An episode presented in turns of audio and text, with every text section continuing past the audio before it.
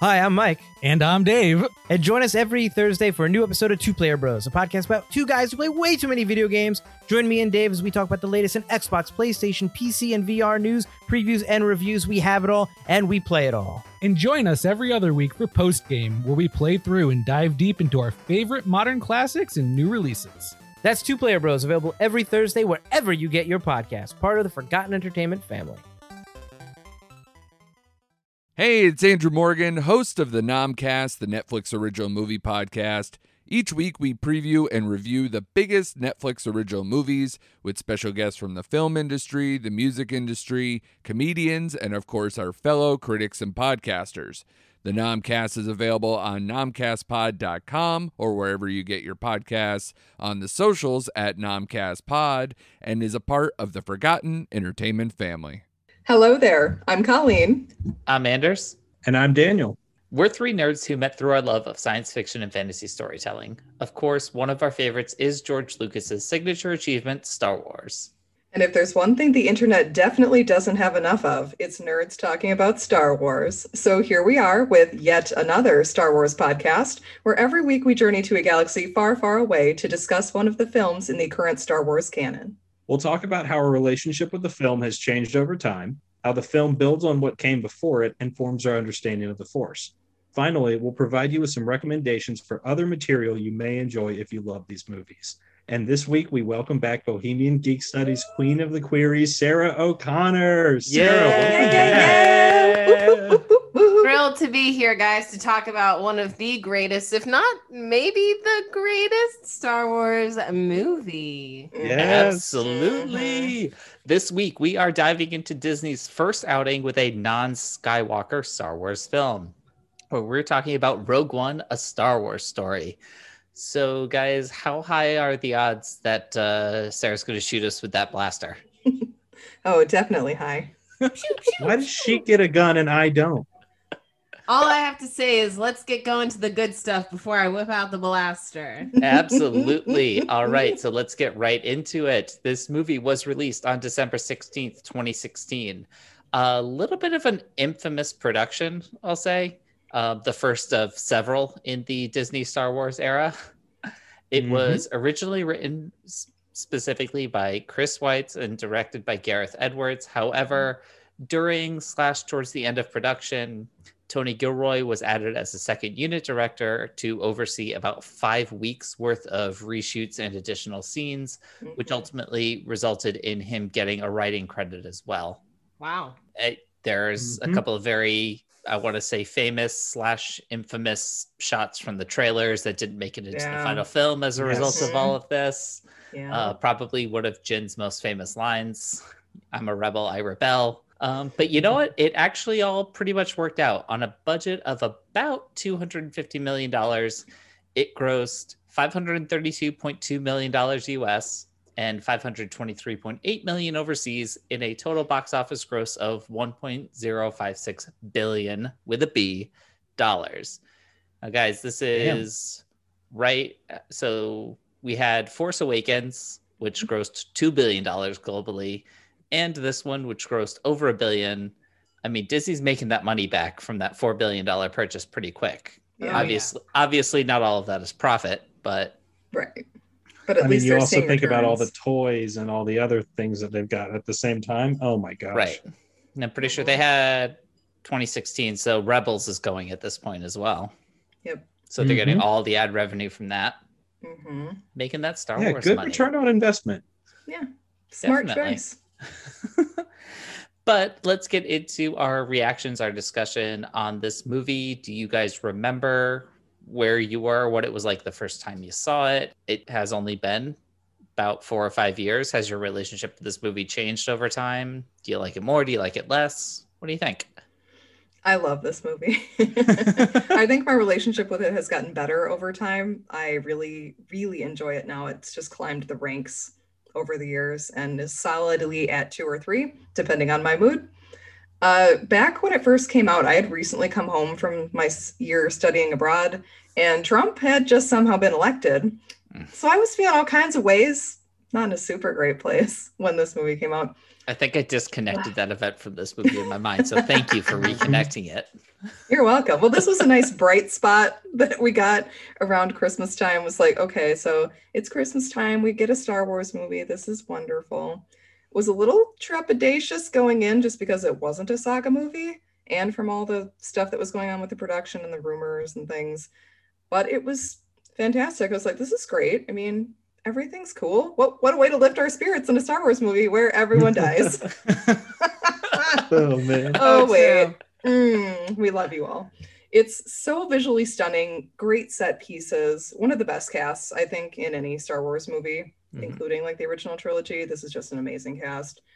The hype and concern when the movie came out was it worried me a bit, but still, the movie's nearly perfect. There are things they could have done, I suppose, but no, I'll rewatch it over and over and over again.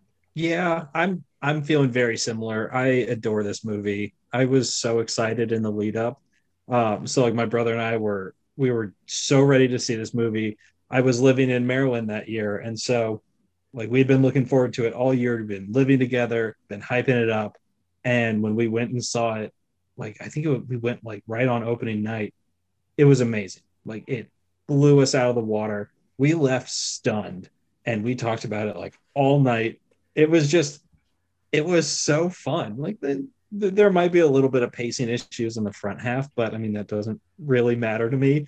This movie is fun. I adore it. And uh yeah i saw it so many times in theaters so worth it.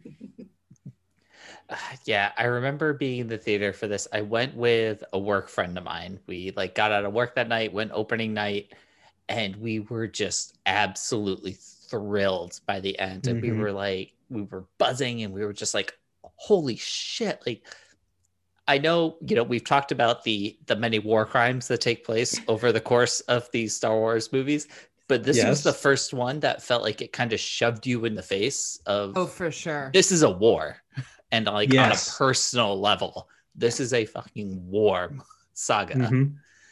and uh, i yeah i wasn't sure what to make of all the rumors and everything that were like flying around of the behind the scenes drama. This was probably right at the time that i even started paying attention to like internet rumors and stuff like that. I Mhm. just didn't care or wasn't invested enough in a lot of things. And i know that i knew that this was going to kind of be our gateway into other star wars stories beyond the skywalker. So i was i was so hyped for this movie to come out And then for me, I just remember being tipsy in the movie theater um, the night Yep. it came out, and I was absolutely blown away by this movie. It was absolutely fantastic. It answered one of the oldest questions of Yes. the movie, which I thought was so flippin' important. And it just made it all seem so much more realistic. As Anders said, it it felt more I don't want to say like a documentary because that's not the right word for it, but Mhm. you you felt in it in a different way from the Mhm. classic saga movies, in my opinion. Way more visceral. Like yes. yes in the action, which was really cool. yeah because we get to see it from the perspective of like actual ground troops in a war instead of you know the high command heroes and things like that and so Mhm. or pilots. Yeah we, we get to see it down in the trenches uh, for the first time. So yeah that was definitely a talking point. My brother and i went over. We were so in love with that. Without too much of a need for like handheld shaky cams as we're running Yeah. along. Yes. I was And- I was I was gonna say probably the closest that you get the feel of that is when Finn is dealing with his diaspora mm. from Yes. the Empire and trying to leave and you're in the ship with them. We get the first look at the stormtrooper perspective. That's maybe the closest. Rogue One just does it phenomenally. It really does. And sorry I would like to point out so you remember being tipsy in the theater, but unlike Daniel with Rise of Skywalker, when you sobered up, the movie was still good. Yes. I was just thinking that. I'm like, Daniel was wasted when he watched Rise Skywalker. i was very drunk for that it was a good time Oh, God. Guys, check out our uh, Rise of Skywalker episode if you haven't already. All right, moving Oh, into some of our favorite individual pieces from this movie, starting with our favorite ships. And I feel like I'm always the one who brings them up, guys. I love these Imperial shuttles. I don't know why. Yes. the folding wings, everything about them is just really cool. And Krennic's, which kind of opens the movie, Director Krennic, He's so His- amazing. Delta, his Delta class T3C shuttle that kind of opens the movie. It's got a much smaller kind of cabin area, and the wings are just a little bit bigger. I just thought it looked so so cool. And then the Mhm. stolen one that they have, the Zeta class heavy cargo shuttle that has the four wings as it's going down. It's almost like a landing platform on top of it. I just thought that looked so freaking cool. Mhm. Oh yeah, those are so neat. So I need to bring up a rebel dropship, the U-wing. So that is Cassian and K2's ship. It is uh, used by the rebels as a troop dropship. It can also provide air support, which we see in the Battle of Scarif when it takes down an AT-AT. hmm I love this ship. In the Alphabet Squadron books, Kairos, one of the titular Alphabet Squadron pilots, has this ship. And she's such a badass. And this ship just like maneuverability is really cool, at least how she does it. It's like, dang, girl. I always I always think of that with that ship. Um, I was a swimmer, and so the way the wings kind of fold up and back, I just think about like the butterfly stroke, Mm. trying to Mhm. get Yeah. your shoulders to move. One that's not actually a ship, but I just think it looks so freaking cool and was a really cool concept. Is that shield gate over Scarif?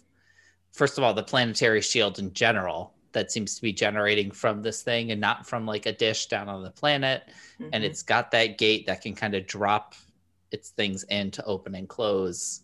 So so cool when the ships are kind of crashing against it, and eventually the star destroyer star destroyer just goes right through it. Yes. I wonder if the uh, the code to open it is one, two, Two- three, four, five. Colleen, don't give out my luggage combination.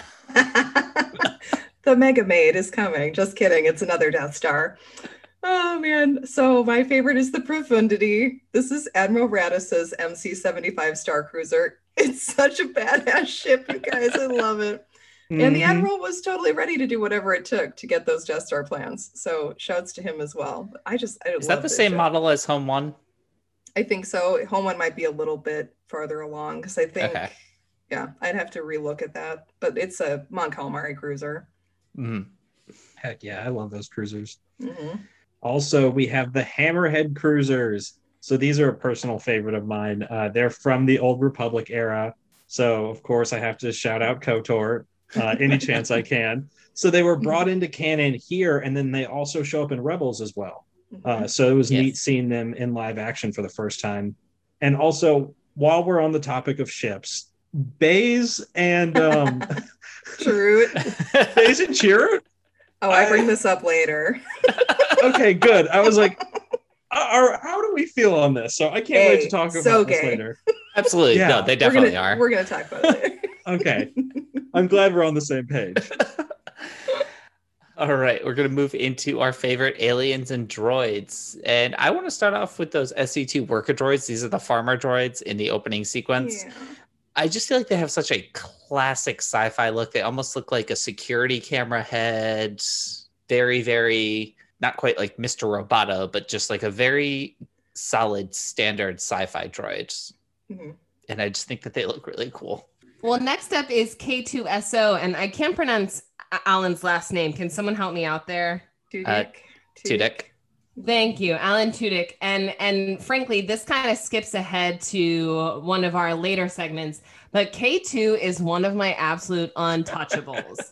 Hell yeah. An absolute badass droid who makes you feel for him, but also makes you feel as though he could protect the shit out of you. Like he's just this force to be reckoned with and just hilarious as all get out Mhm. in some ways, I don't. In some ways, he's even better than Chopper because Chopper would want to kill you, and K2SO might be willing to protect you. So I'll go out on a limb. I don't know if K2 constitutes my favorite droid, but rewatching Rogue One really put him back up in the ranks as my possible number one. I really did not want him to die because I could watch him again and again. Absolutely. Oh, yeah. K2 is pitch perfect. Mhm. Yeah, And the just casting Alan Tudyk is such a Fait accompli. Well done. Also, he looks he looks incredible. He looks like Yeah. a solid. He looks like a prop. Yes. Yeah. Oh, that yeah. it- you don't realize that that you don't see that that is Alan Tudyk in like a motion capture suit. So we go from the amazing K2SO to the disgusting, creepy, crawly Bor Gullet. Uh, it is a Marin, so it can read thoughts. It was 2.5 tons of silicone to make this guy. It is a full size 10 six by six puppet operated by 15 different puppeteers. Um, so good job, guys. You really brought to life this disgusting creature. Seriously. Yeah. I will say though, it is now my head headcanon after after going through these movies with you guys and learning everything we've learned about these little side aliens, it is now my head headcanon that this guy was actually like a prisoner forced to do all this stuff against his will. And Mm. then I find out then I really realized that he died and it made me really sad. Mm, poor little buddy. Yeah, no. Uh, It's like feeling bad for the earworms from Star Trek. No. You don't know what they you don't know what they had to do. You don't know we don't know. If the trash monster right. is a if the trash monster of the Death Star has a name, it is a force Oh, me. being. Sorry, Daniel. I love her. Shouts to you. I love her. Argo. I do not love Bor Gullet. Yeah, Bor Gullet's a little bit creepier.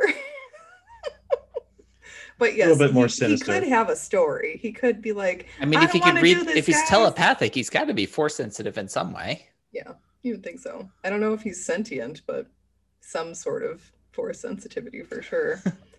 Next, we've got my main dude, Admiral Raddus. I fucking love this guy. He's Oh, amazing. yeah. He's the original Mon Calamari badass. Ackbar was supposed to be in this movie, but I love that they went with an original new character instead. Mm-hmm. He seems older and more gruff than Ackbar, and I think he ranks above him slightly, so it makes more sense that he would be with the rebellion at this point. And then Ackbar comes in after Raddus is killed. I love his blue coloring. He's so pretty. He's so Hmm. much more pretty than all the other Mon I love it. And he's just so dedicated and so willing to be like, oh, one ship left. We're out, guys. We're following them. like, yes, props. Props to the Oh. Mon Calamari. Heck yeah, props to Raddus. him. Props to him for trapping those star destroyers. Yes. Right? Hmm Oh my gosh. Do not mess with the Mon Calamari. Seriously, it's one of the worst mistakes the Empire made. Mhm. So we also have Benthic. So that is the tan alien. He's got the two tubes attached to the breather mask. Uh, I just think his design is so neat. Uh, so there's him and his brother Edrio, and they're uh, the Tognath species. Uh, so while this is their first time we see them on screen in Star Wars, we will actually see them again in Solo, uh, well, they'll, where they'll be with Enfys Nest gang. Mhm. So yeah, Are these guys the ones with Saw, right? Yeah, there was Saw's Saw. Yeah. buddies. Yep. Yeah. And I mean, I'm pretty sure I saw an Ugnaught in there at some point. Mhm. Always willing to Yes. shout out an Ugnaught. There were so many cool alien. There were too many to name Yeah. while I was watching this movie and trying to keep up. Yeah. some Tons. notes. All right. Well, before we get into our next segment, we'd like to take a second to tell you all about this week's sponsor, Bruce. Bruce is an electric toothbrush that will change the way you think about brushing your teeth. With powerful sonic technology and ultra gentle bristles, the Bruce redefines what it means to have super clean teeth. It's like that feeling when you just leave the dentist. I actually just got my teeth cleaned like last week, and you're just like feeling that slick, clean feeling in your mouth the entire Mhm. thing. A fresh, whole mouth clean every single day. Our listeners get 15% off their total purchase with code POD15. That's P O D 1 5. Follow the link in the show notes and enter the code POD15 to get your exclusive discount and upgrade your oral care routine. We'd also like to tell you about our new partnership with Fiverr. Do you need a freelancer to help design your new website? Or maybe you need someone to help write expert articles and blogs for it? Or an expert presentation designer to help with that big work project?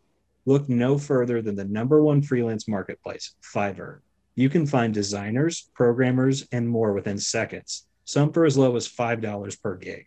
Fiverr is the ideal tool to help you with pressing projects. Just post your gig or search for freelancers and you're off. Don't deal with the hassle of finding freelancers by yourself. Let Fiverr help you. See the link in the show notes to get started. Please note, Yet Another Star Wars podcast is an affiliate partner of Fiverr. We may receive commissions on purchases and services you buy after you click the link. These commissions help support the growth of Yet Another Star Wars podcast, and we appreciate your continued support. All right, so let's move into our untouchables and unbearables. What is absolutely perfect in this movie? Hint: the whole movie, and what just doesn't quite work. Uh, I want to kick us off with a couple of my untouchables, and I'm going to start actually. Daniel, you mentioned you think there might be some pacing issues at the beginning, but I think this is one of my absolute untouchables is the editing in this movie, particularly in that beginning sequence. They cram a ton into the first like 20, 30 minutes. We are going to all different locations. We're meeting all different types of characters different plot points are getting set into motion or continuing and they seem to make it pretty seamless it had it had a lot of potential to feel really really choppy um, but for me it just absolutely keeps moving and we just keep keep running uh, also the fact that they got those they edited in those pilots from the original Yep. Yes. film Mhm. so that we get kind of just that continuity in there rip to luke's red 5 predecessor Yeah. and then I also want to talk about the first scene with Tarkin, because this was a pretty big gamble that they took Yeah. um, Yeah. to Insane. put in a CGI recreation of Peter Cushing Mhm. to act in the movie and try and pass him off as an actor on set. And especially that first scene, it works. It works Yeah. so well. It- it is there are very few seams showing up for me it's not really until his very last scene that i kind of start to really see the seams like if they had used them about 20 seconds less total in the film it would have just Mhm. been perfect um but i gotta give it props and again they do it with leia as well in that last shot i think there were a lot of people who didn't like the way leia looked they were like oh she looks so frozen or da, da, da." i think she looks phenomenal i think her I skin thought she looked great. Yeah, I think her good. skin actually might actually even look better than Tarkin's, and the fact that she's an Yeah. all white and very bright, Mhm. like CGI tends to work very well when it's in the dark, and she's in the absolute full light. Mhm. Mhm. Yeah, I Absolutely incredible. great. Incredible. The fact that Jyn and Cassian never kiss. This is an Yes. absolutely brilliant decision. Yeah. Thank you. Gareth Edwards, J.J. Abrams, Rian Johnson, take notes. You don't have to force a kiss in out of absolutely nowhere. Two Nope, people can do have a strong emotional bond of mutual respect and not have to bone each other. But Even if they want to. but on the opposite flip side of that coin, you know what, Star Wars? Don't shy away from sex. You got some Right. sexy, sexy people, and I'm sick of not seeing Yes. that sweet, sweet sex on the screen. What are I- you doing? I agree, Sarah. You know I agree. Okay, I I- they, yes. they felt very sexually chemist like there's sexual chemistry there, which was lovely to see. I was like, ooh. But you're like gonna that die. elevator, the elevator when they're going down to the beach, they're giving each other the eyes. They are. I feel like that actually might have been a point where where they had a kiss and it got edited out. Yeah. They absolutely looked like they were leaning in there. Mhm. But I love the fact that we don't, especially like I said, you know, we talked about the Rose and Finn, we talked about Reylo and how it just felt unnecessary in those moments. It didn't and it wasn't it wasn't necessary here. Mhm. And so they just didn't Yeah. do it. I think they left it ambiguous enough that if you want to believe that there was something there, you can, and that if you just you didn't need it, then it didn't happen. Uh, Exactly. I think they played that line very well. Uh, and then lastly, I just got to call out the visual effects in this movie. They are absolutely incredible. Um, everything looks real, like you could really reach out and touch it. When the the two star destroyers are colliding, and it, I did chuckle to myself the first time I saw it. It kind of looks like the one that's getting torn apart is made out of Legos, and it's like, and it's like splitting apart. But it looks so so good. Um, I'm pretty sure when they were at the Rebel base on Yavin, they actually took a note from the original A New Hope and they used like some giant cardboard cutouts for some of the background X Wings. Again, just Mhm. to provide some of that visual continuity between the two. Mhm. And gotta call out the planets. I, I want a vacation on Scarif. I'm not gonna lie. Oh my here. Gosh, yeah. Stunning. It, it, especially because the whole planet wasn't destroyed, just that one installation. So I gotta believe that there's some really, really nice beaches left on the rest of the planet, and Yeah, I want to hopefully go it there. doesn't ruin the atmosphere. That's the Yeah. one Fingers thing. crossed. It's like I always thought that that uh like the Citadel Tower would make like really nice for a main resort, and then you go out on all the little tracks to the landing pads, and there's the bungalows over the water. Yes. Oh Bring your my space gosh. yacht. Bring your your uh, boat that turns into a ship. Absolutely, yes. We'll come straight from Canto Bight. It's amazing. It'll work. Uh, for unbearables this one's relatively small uh, but i always felt like that confrontation between jyn and cassian after they are after her father dies it that is where I think it's probably the editing starts to feel a little clunky to me. Like there's something missing from that conversation. I don't know if i want one or the other of them to be just more explicit about what they're fighting about. They're kind of still dancing around it. And then i'm not sure what it is. Um, but again, that could also just be me grasping at, dra- at straws for an unbearable because this movie is pretty damn Right. close to perfect. You're like unbearables. Where Yeah. are they? I know I can find one. Ex- oh man, there's just there's so many good things about this movie. It- the action is absolutely fantastic. The like beach sequence on Scarif is phenomenal. Like that mm-hmm. is one of the coolest land battles we ever get in Star Wars. Mm-hmm. And then the space combat. You guys know how much I love space battles. This is amazing. This is like the best space battle I think we get in Star Wars Yeah. like ever really gritty. it's so cool. It's uh, like you were mentioning Anders before with the shield gate when uh, the X-wings are going down and like they have to pull up and crash against it. It looks amazing. I just I love everything about that final half. Like that, the like the ending uh ending segment is just amazing. Everything to do with Scarif, great. I like that we get this more nuanced look with the rebels. So we see that they are doing some very morally gray things. They're assassins and they're saboteurs. And we start the movie with Cassian gunning down his informant because, well, only one of you are going to get away. Anyone It's- else like do like the sharp intake when you saw that the first time? Like, Yeah. holy Yeah. shit. Yeah. Yeah. Yeah, Like oh, This is it's some not what you stuff. expect. Yeah.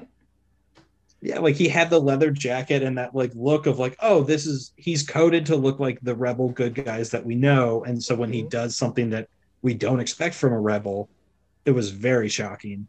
Um, and speaking of Cassian, Diego Luna, my God, he is wonderful in this movie. It's so Yes, good. is. He's so good. He's got so much charisma. I loved his character. I cannot Mhm. wait for his show. Um, and also, I thought it was so wonderful because like he was so excited in the lead up to this movie that he got to have his real just Mexican accent on screen Yes. and he just got to be in Star Wars as he was, and that was very special for Diego Luna, and I love that. So I know that it meant a lot to people, and I wanted to shout that out because just uh, Diego Luna, I love you. You're amazing. He's fantastic. And then we already talked about how much K2SO is just phenomenal. Mhm. We do need to talk about Krennic mm-hmm. because my word, we do my need to talk about Krennic because that Thrawn hates sassy. him. oh, and I love that. I love that so much. That sassy little bastard gets a cape just because he wants to be fancy. Yep. Like, yes. credit, No come cape. on, No capes. no capes.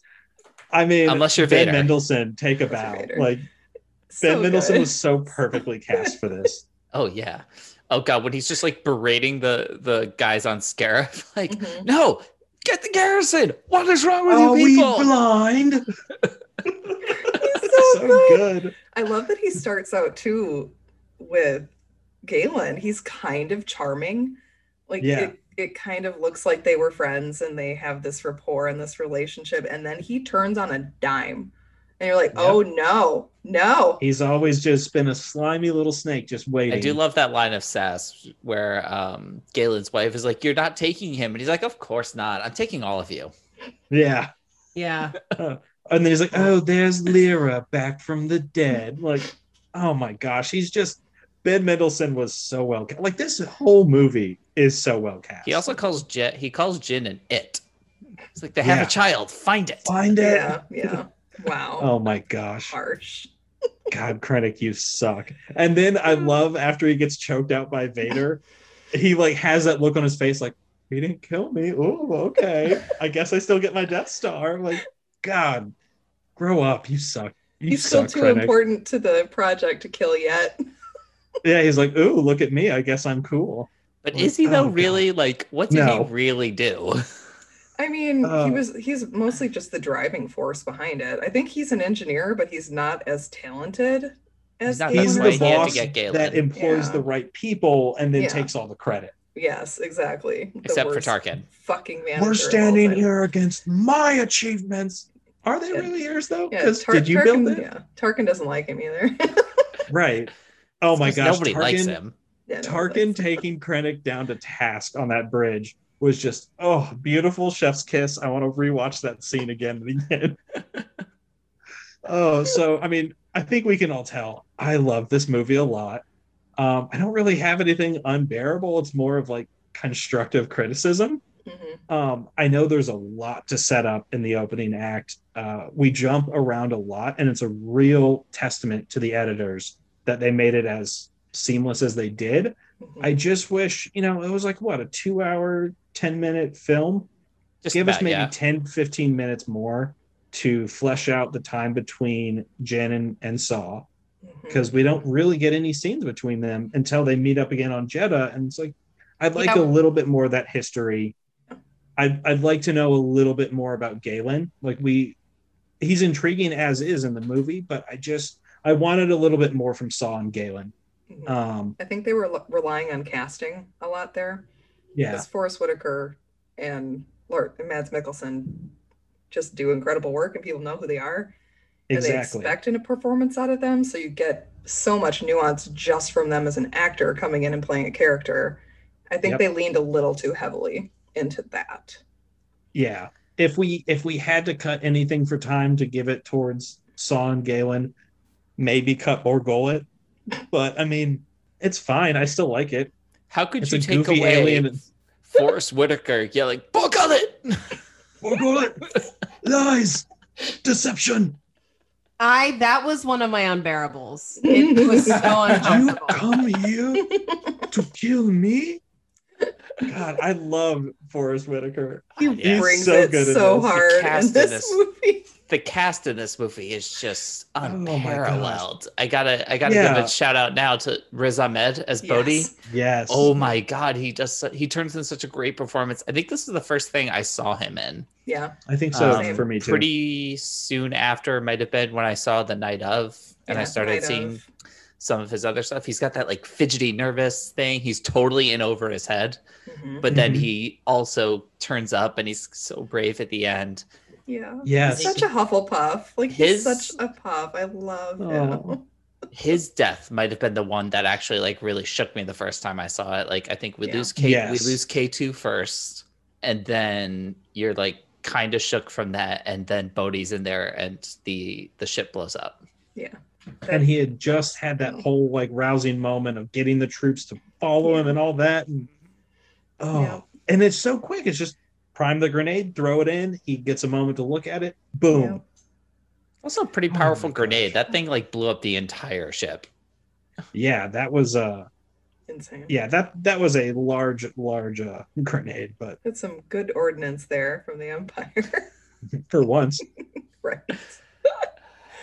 okay. man. um, I'll go into my untouchables. Daniel, I think you wanted to say something about the ending too of the oh movie. god just uh, i mean you're about This to is talk one of about my it so let's uh too. Yeah. let's get into it The ending. Holy shit, guys. So good. One of my untouchables. Vader's a as well, Colin. monster Vader's hallway scene. Yes. And I think I'll this let, is one I'm of gonna let this is Sarah one of talk the, more uh, about it, but scary as fuck. it's one of the new scenes. It's one of the ones that they added during the reshoots, I'm pretty sure. And So thank God they did. Yeah, amazing. No notes. It's perfection. it makes you feel like you're in a horror movie. Like all of a sudden you're in a war movie. And then it's like, oh no, this is what the movie really is. This is like the horror show that we have brought you to. Welcome to the rebellion. yeah Pray that Vader never finds you because this is what's going to happen. Uh, the casting, it's all great. I love Forest Whitaker. Over the top, fabulous. I love Mads Mikkelsen so much. Every movie he's in, I'm always impressed by him. It's good to see him not be a villain. I was actually just Yeah. thinking that. I was like, I'm trying to think of uh, the the last movie I saw him in where he's not a villain. A villain, or at least slightly antagonistic or slightly villainous. Hannibal he's- Lecter is is counts as a villain. Yes, he does. Yes, he is does. not. he is not an anti-villain. He is a full villain. Yes. Hannibal Lecter, yeah, mm, but also so sexy. Damn it! If villain, why sexy? Why? exactly. All right, my next one is I am one with the force and the force is with me. I love this line. I know that it's emotionally manipulative and I don't care. Yeah. That's why it's one of my unbearables. I can't stand it. I Yes, cannot stand it. Oh, when it comes Oh. up again in I Clone Wars waiting. seasons, when it comes up again in. Clone Wars season seven, and it's Oh, Ahsoka. Oh I Oh am my God. sobbing, Yeah, sobbing I- when Rex says it back. I'm like, well, I'm done. I'm just gonna pack up and leave now. I, I was liked it. fully bought in. Mhm. No, in the movie, as soon as that happened, it took me right out of the movie. I said, This is pandering with the capital P, and I am not here for it. Oh, Oh, so ate it up. good. I ate it I up ate it so up. hard. Absolutely. Yeah. Oh man, I don't. I was sitting there going, they know what they're doing, and I don't care. And that's what I mean. It took me right out of the movie, right out And of it. it Zip zap definitely- soup. Definitely can that kind of thing. It's like you're you're hitting hard with that kind of line, especially from that kind of character. Right. So it was definitely a gamble to put it in there. I think it works much better in Clone Wars. Oh, yeah. because It's Ahsoka and Rex, and their relationship is so strong. You spent so much time with them. Yeah. No. Yeah, that Clone Wars moment hits. I like it with, hard. Ch- but I do. I love it with Chirrut though because the fact that he's sensitive. He's not he's not Jedi level force sensitive. He's got to be at least partially. Yeah, he's, he's got a. high there's no way. There's no way he fights the way he does, and he's not at least partially force sensitive. He'd have some like not enough to be picked up by the Jedi, but maybe enough for them to be like, "You've got something. We're gonna put you on Jedha to be Yeah. one of the Guardians of the Whills. Like you have enough where you can do stuff." Enough. He's got like he's got like Maz Maz Mhm. Kanata levels of Mhm. force Yeah. sensitivity. B squad. B squad Yes. force user. B squad, Yeah. but There we go. having Yeah. him show off his faith in that way and that type of a sequence Mhm. I, I'm a sucker for interesting i'm a sucker get- for it yeah, interesting to get the Force as a faith, as a religion, as opposed Yes. to just this Mhm. kind of esoteric thing that the Jedi and the Sith are all about. This is more like a practicing religious order. Mhm. that he's bound to, which I love. I love that Jyn has the kyber crystal. She also, I think, has some at least force sensitivity slash Oh, yeah. high midichlorian Yeah. count. And it's like, oh, there are other people out there. She's just like a normal person that happens to have Mhm. this affinity for the force. Uh, here we go, Daniel. Yep. I love the relationship between Chirrut and Baze. They're so gay. Definitely gay, gay, gay, gay, gay, gay. I don't care. They're They're so they're gay and I they love may it. be gay coded. Like yes, it's more of a thing for them to gay code characters instead of outright saying that they're in a relationship. Yep. You're not going to change my mind. They are in love, and Baze is always following him around, being like, "Good lord, why did I ever start this with you?" and Chirrut just shouts back because you love me Yep. Yep. He's like, You're gonna follow me no matter what. So here I go. Do do do. I'm blind, remember? Oh, that's another untouchable when he says, Why are you putting the are you serious i'm and blind Oh my god. Oh, that may be one of the funniest parts of the entire movie. I'm blind, can't you freaking tell? Those two, I love it. Their final scenes are so epic and so devastating oh just god because they're more normal people and they're just trying to do one little thing like move a switch and make sure that your lover can move the switch. Like it's very oh god and then baze Ugh, baze inverts the line. He does he starts with the force is with me and i am mm-hmm. one with the force. Yes. But they're not gay. Yes they are. Whatever. Okay, yes yeah, they, are. whatever fandom. They are so a couple and you cannot change our minds um okay so unbearables almost none i do wish like you guys we'd gotten a little bit more of saw and jyn's life with saw because she was supposed to be more of a terrorist character in the beginning in the initial scripts and then disney was like eh we have to make her a little more likable we can't quite show the terrorist part of her life. But I wish we got that because it seems like she flips pretty quickly from jaded, I don't want to be here, you're making me be here, to we have to rebel and we have to be, we have to take down the empire. I thought that was a little quick, but I obviously am fine with it because I love this movie. But if I had to find a criticism, I think that's the one Yep. that I would go for. Well, we've talked about some of my tou- untouchables and unbearables, so let's get straight to it. I first and foremost, the first few seconds, loved how the opening is different. This isn't a saga movie. There's no crawler. We get straight to the action. Like Star Wars was known for getting straight to the action. This even like went even further going straight to the action. You know what I mean? It just Yes. gets straight there. Um I absolutely adore the landscapes, and we talked about the CGI on Leia and Tarkin. Phenomenal. Um, one of K2's one of my favorite lines of K2 is "Congratulations, you are being rescued. Please do not resist." So so good. Um, during one of the war scenes, I love that Jyn saved the crying child. I was so concerned that Yes. that kid was just going to end up crying all alone because you see that in so many different movies, just so that you understand how dangerous and scary and yada yada the whole thing is. But Jyn goes out there and actually saves the child, which I thought was phenomenal. Um, and then, of course, Vader wrecking havoc at the end is Chef's kiss. When it goes to the unbearables, besides the tragic line, I am the force as the force is with me. So wait, Sarah, can Um, you clarify what you don't like about that line? Like, I think I got a sense of it, but I'm, cu- I'm I, I just a little curious. I very much like the line and the sentiment, but how it was delivered, packaged, and then repackaged at least twice in the movie, maybe three different times. Each of the times, it did not feel natural to me.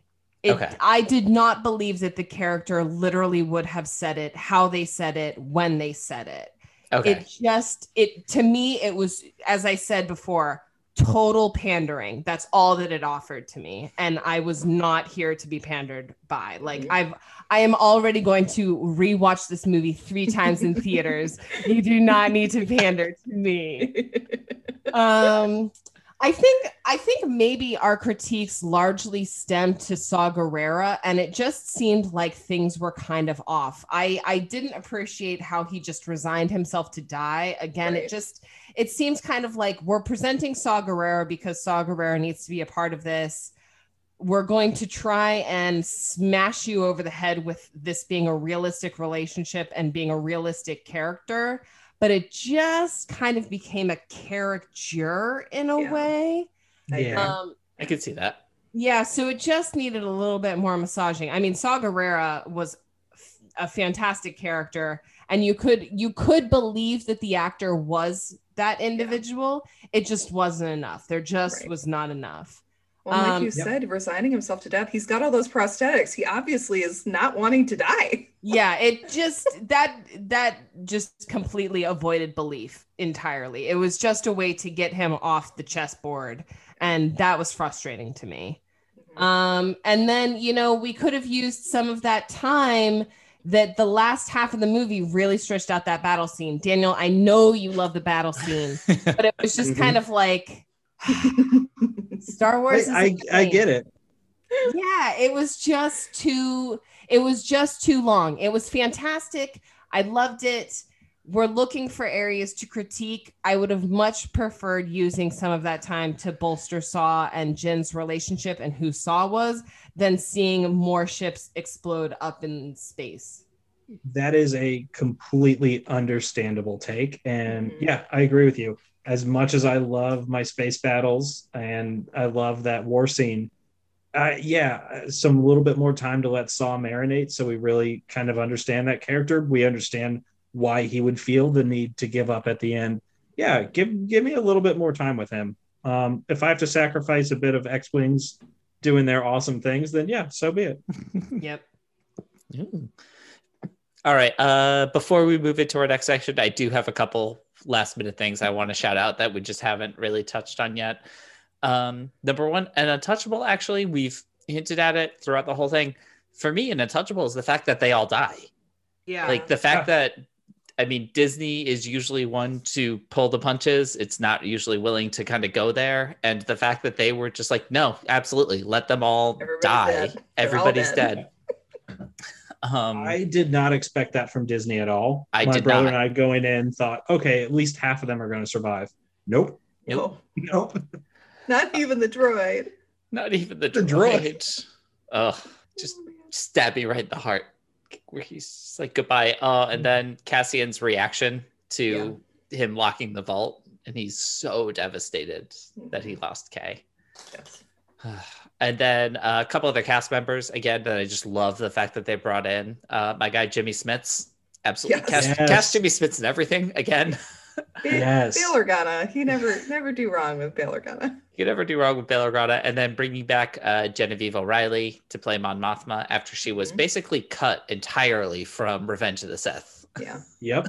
hmm Which is Perfect such a shame because her scene was really good and was needed. Yep. Absolutely. hmm Every yeah, everything she was in was pretty crucial to the Revenge of the Sith. Would have made it a better movie. All right, so I did have a question kind of coming out of this movie, um, and you know we've hinted at it with kind of what we wanted to see out of the Saw relationship with Jyn, but are there other stories other than Rogue Two, a Bothan story that have I like do been want that.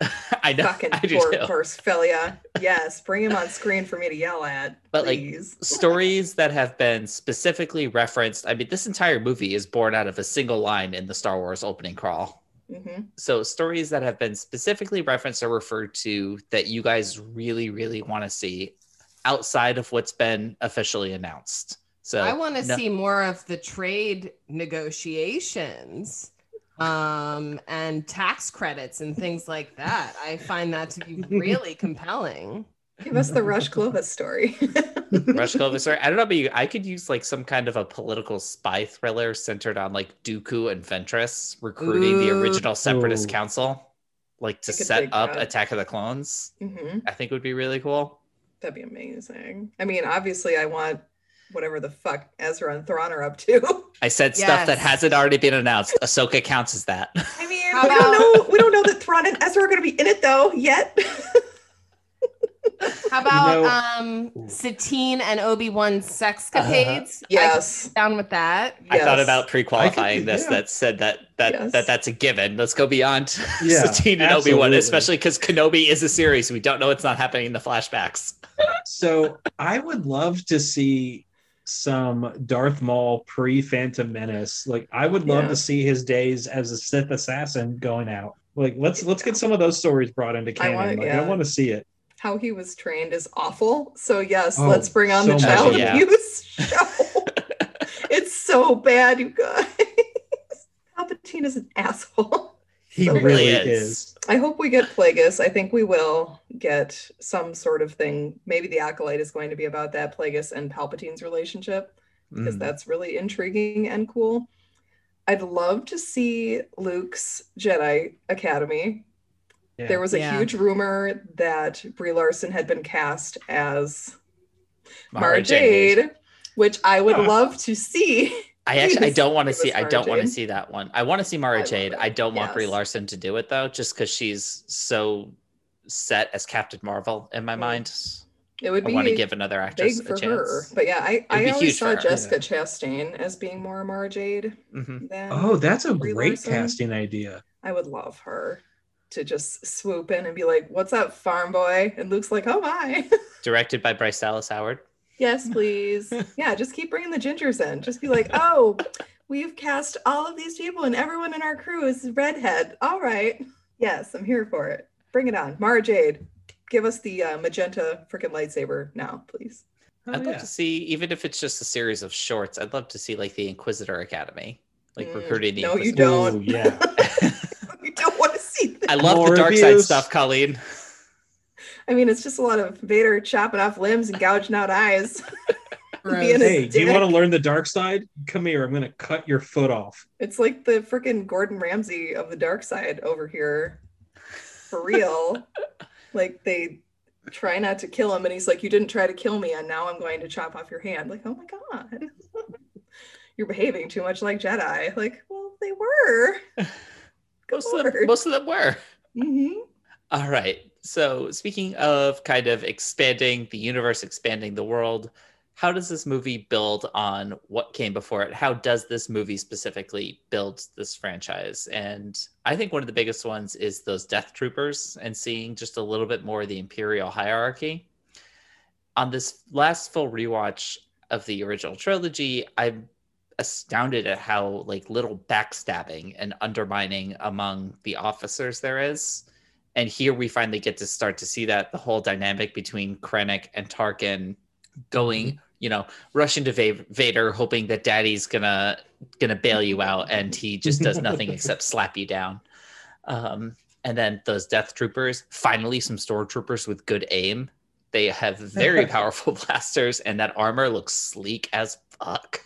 Mhm. Oh, Did that you looks so cool. Have to bring the Death Troopers to collect Galen Erso and his wife and child. Like that's a flex. Well, like, Because he's he's drama is queen. nothing but dramatic. Yeah. That's Yeah. true. Very true. Daniel, speaking of dramatic, Oh, Mr. Dramatic's fortress itself. So we get to see Vader's Mustafar fortress. So it's the place where Vader lost the very last parts of Anakin Skywalker. Mm. literally it and figuratively. becomes- literally and figuratively.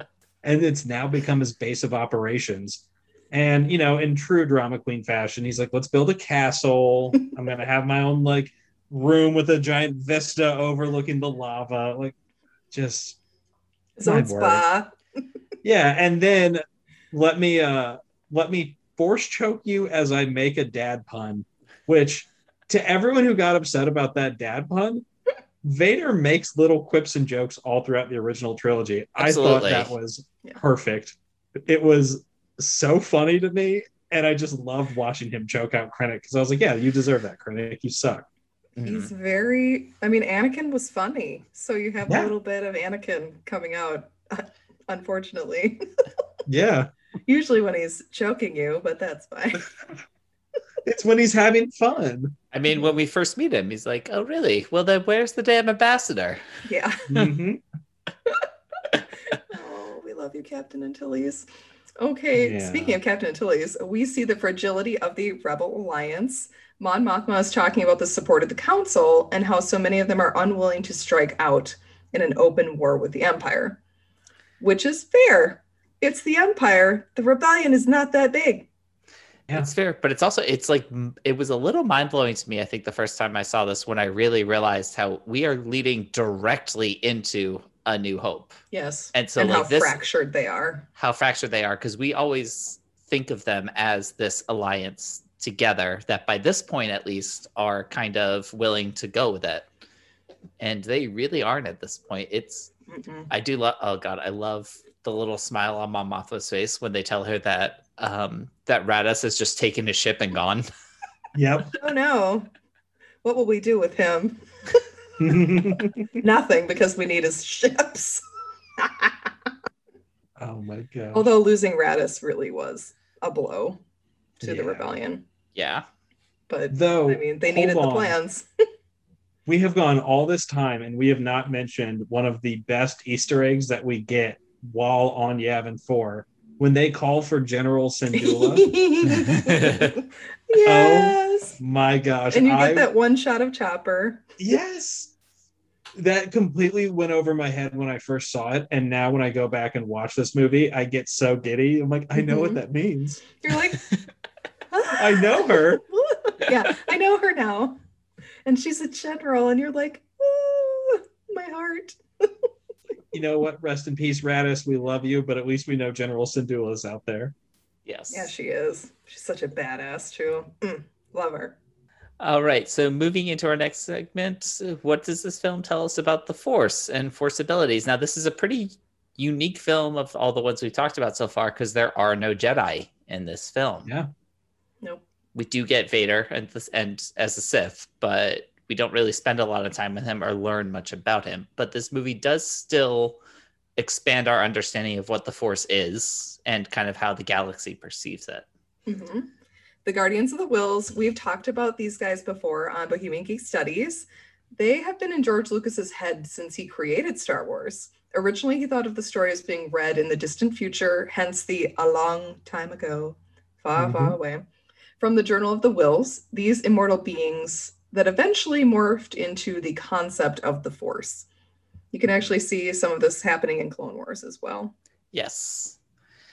Uh, and I think this is the Colleen, correct me if I'm wrong. This is the first on-screen live-action mention of kyber crystals and kyber. They play a very central role in this movie. Yes, it is. Woo! Mhm. Research time, guys. So, according to Wikipedia, canon kyber crystals were first seen on screen in the Clone Wars, season five episode The Gathering, and then they were called kyber in the Clone Wars. That's Hmm. from 2012. Rogue One is the first live action. But then, of course, in Legends, you have kyber crystals all over the damn place. Uh, yeah. And they are the best crystals for lightsabers, but Luke says that other types can be used as well. Yeah, in Master and Apprentice, uh, the novel, we do see a lightsaber use a non-kyber crystal, one that's it's very similar. It's called a Kohlen, but it's not quite as powerful. Ah, yes, Next- the, the fool's gold. Yes. Next up, we've got Jedha, and this used to be an important Jedi site and a location important to Force users. We see the Empire's willingness to destroy such an important site. Seeing the Guardians in Jedha also reinforces the idea that Jedi traditions as a religion. yes. And I do believe I also Mhm. I was gonna say, I think Jedha is along with Ahch-To. It was like on Luke's list of places to search for the original quote unquote Jedi temple. It's one of the candidates. Them, Yeah. Coruscant, um, Ahch-To, and I'm totally blanking on the name, but we go there in One Mandalorian. for Mandalorian. yeah. That's supposed to be in the core, and yet somehow they're in the uh, freaking outer rim, and they get there. It, everything's fine. Is it Tython? Python. Python. Python. Yeah. Um, I also like we see uh, Jyn with her uh, Kyber crystal necklace, how she's kind of holding it for good luck as they go through the shield gate. Mhm. You know, I, they don't explicitly say it, but I like to think that you know there's a little something going on there Mhm. uh, Oh, with the force in that moment. Yeah. I'd like to think that that ki- that that particular kyber crystal has had some kind of a bond with her mother, and then with her. Yeah. Mhm. a little bit looser than you know a Jedi getting his crystal for a lightsaber, but still a bond is formed Right. there. Yeah. Right. And again, Jyn's mom telling her trust in the Force, like this, they are not Jedi, they are not Sith, but they are still followers in some Yep. way, Mhm. And friends of All Saw it Gerrera. and friends Yeah. of Saw Gerrera. Saw's just everywhere, you guys. Oh. All right, well, guys, I think that is going to wrap up our conversation for today. But before we go, we are going to, as always, give you our recommendations for other content you may love if you liked Rogue One. Sarah, do you want to start us off? Yeah, I'm going to start us off with Captain Obvious. If you haven't already, because we've been shoving it down your throats, please, please, please do yourself, not us, do yourself the favor of watching Rebels. It is absolutely fantastic. It is four seasons long.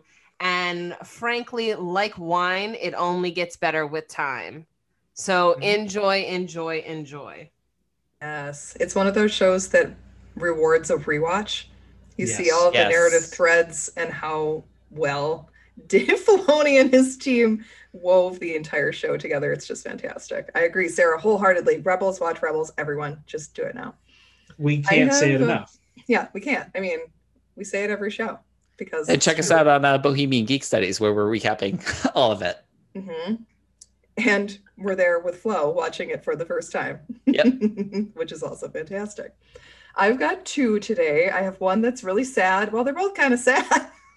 Dang it. Things that I love that also make me cry. So the first one is Handmaid's Tale. It's got Ooh, that's a a, bold choice. oh, That's a it. bold choice. I That's love a it dark, so bold much. choice. So dark, so dark. Rebellion, terrorism, dystopian dictatorship nightmare. Yep, sign me up, I guess. All right. Please watch the TV show. Fantastic. Love it. It's on Hulu. The last few episodes, the last like two or three episodes that have come out in season four Oof, I'm have not been caught up. so good. I I haven't watched up. the new stuff. I'm Yeah, like too nervous about it. It's it's mm, I know I just from the book because once it departs from the book, I'm like, oh no, what's gonna happen? Definitely read the novel by Margaret Atwood.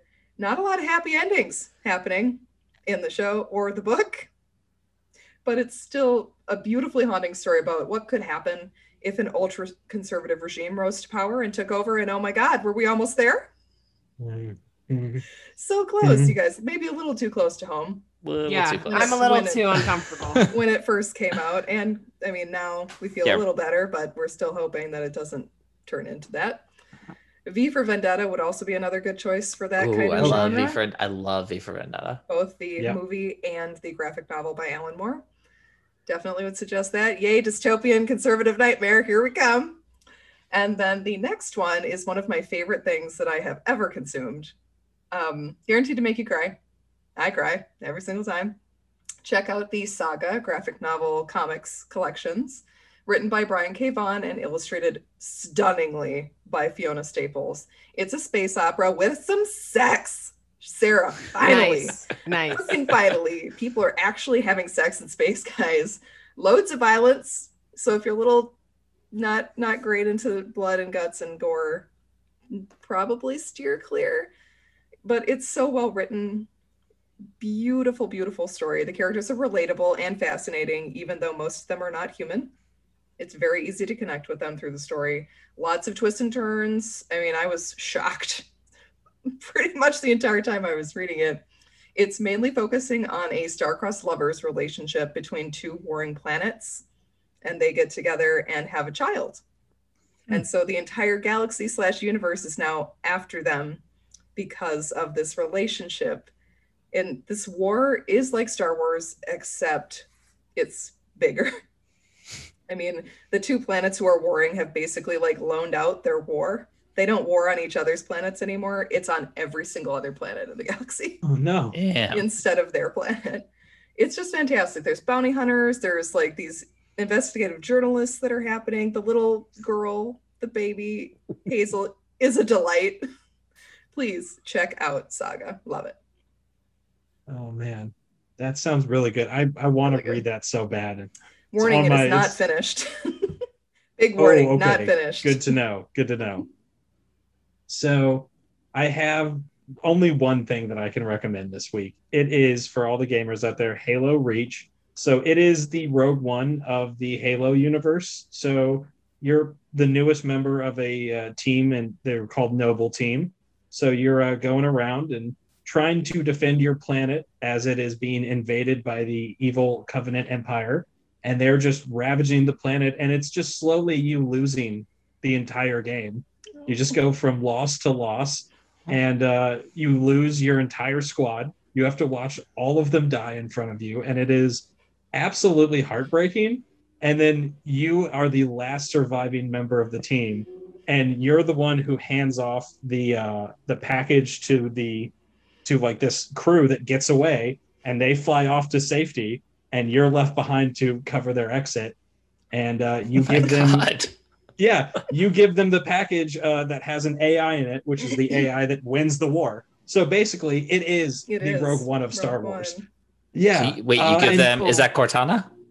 yeah You give them Cortana. Your character delivers Cortana to the uh, to the Pillar of Autumn, which then goes off and does it the rest of Halo. Oh, Wow. Yeah, it's it's a wild plot. The very end of the game is your character being murdered by an entire swarm of aliens, like descending on your location. So, yay! Something I love that depresses me.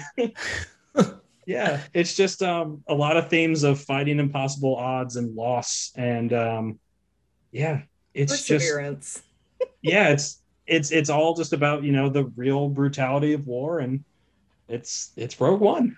So yeah. wow. All right. Well, for me, um, as always, I recommend the novelization of the movie. Uh, in this case, it's written by Alexander Freed.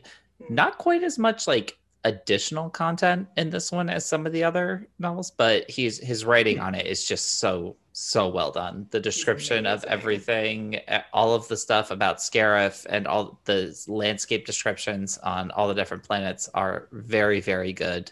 Uh, that scene where Cassian like shows Jyn all the people that are willing to go fight with them. So so good. If you want some if you want some extra content though, I would definitely recommend you check out Catalysts by James Luceno. This is the prequel to Rogue One. This is the story we see a little bit of it in the flashbacks with like Jyn and her family back on Coruscant. So this is the story of how Galen originally got involved in the project and his relationship with Krennic during Oh, the last da- the last days of the Republic and into the initial days of the Empire. How he sort of became disillusioned with what they were doing, how they got connected with Saw Gerrera in the first place, and how they ultimately ended up on that farm to start this movie. Neat. It's Oh, very knew very cool. It's He's very, a very well dense done. writer too. Yes. His prose is very dense, but it's usually enjoyable. Yes. Uh, and then my last one, just because I happened to watch this like last night. If you're just like Rogue One, if you're interested in a good spin-off movie, um, check out Fast and Furious, Hobbs and Shaw. absolutely ridiculous, absolutely Bonkers. ludicrous, bonkers movie, but so so good. I uh I'm gonna say something controversial. Oh, I no. have never seen a Fast and Furious movie. what? So up for the longest time, Yeah. I had I've seen, two. I had for the longest time I had seen the first one a few times and I had seen the fourth one like once and I was just like eh, I'm out I'm done but in the last like month or so I've gone back and watched all of them plus Spy Racers on Netflix Oh man. Well, you know what? I eventually I'll I'll dive into them. I know one day it's just gonna happen, and then I'm gonna end up loving and like and watching all of them because I can't help. If I watch one, I'm gonna watch that all of it. yeah Oh man. All right. Well, on that note, y'all, thank you for joining us today. You can find us on Twitter and Instagram at YASW Pod. Follow us wherever you get your podcast and leave us those five star reviews. Check out all the offerings in the Forgotten Entertainment family at forgottenentertainment.com. You can also find Anders, Sarah, and Colleen on the Bohemian Geek Studies podcast, where they are currently diving into Star Wars Rebels. We cannot mention it enough. Uh, you can also find Colleen's Star Wars book reviews on bohemiangeekstudies.com. So tune in next time. We're going to be examining the complexities of droid human relationships when we discuss Solo, a Star Wars story. Hey, it works. It works. L3 for the can't win. Wait to find out how.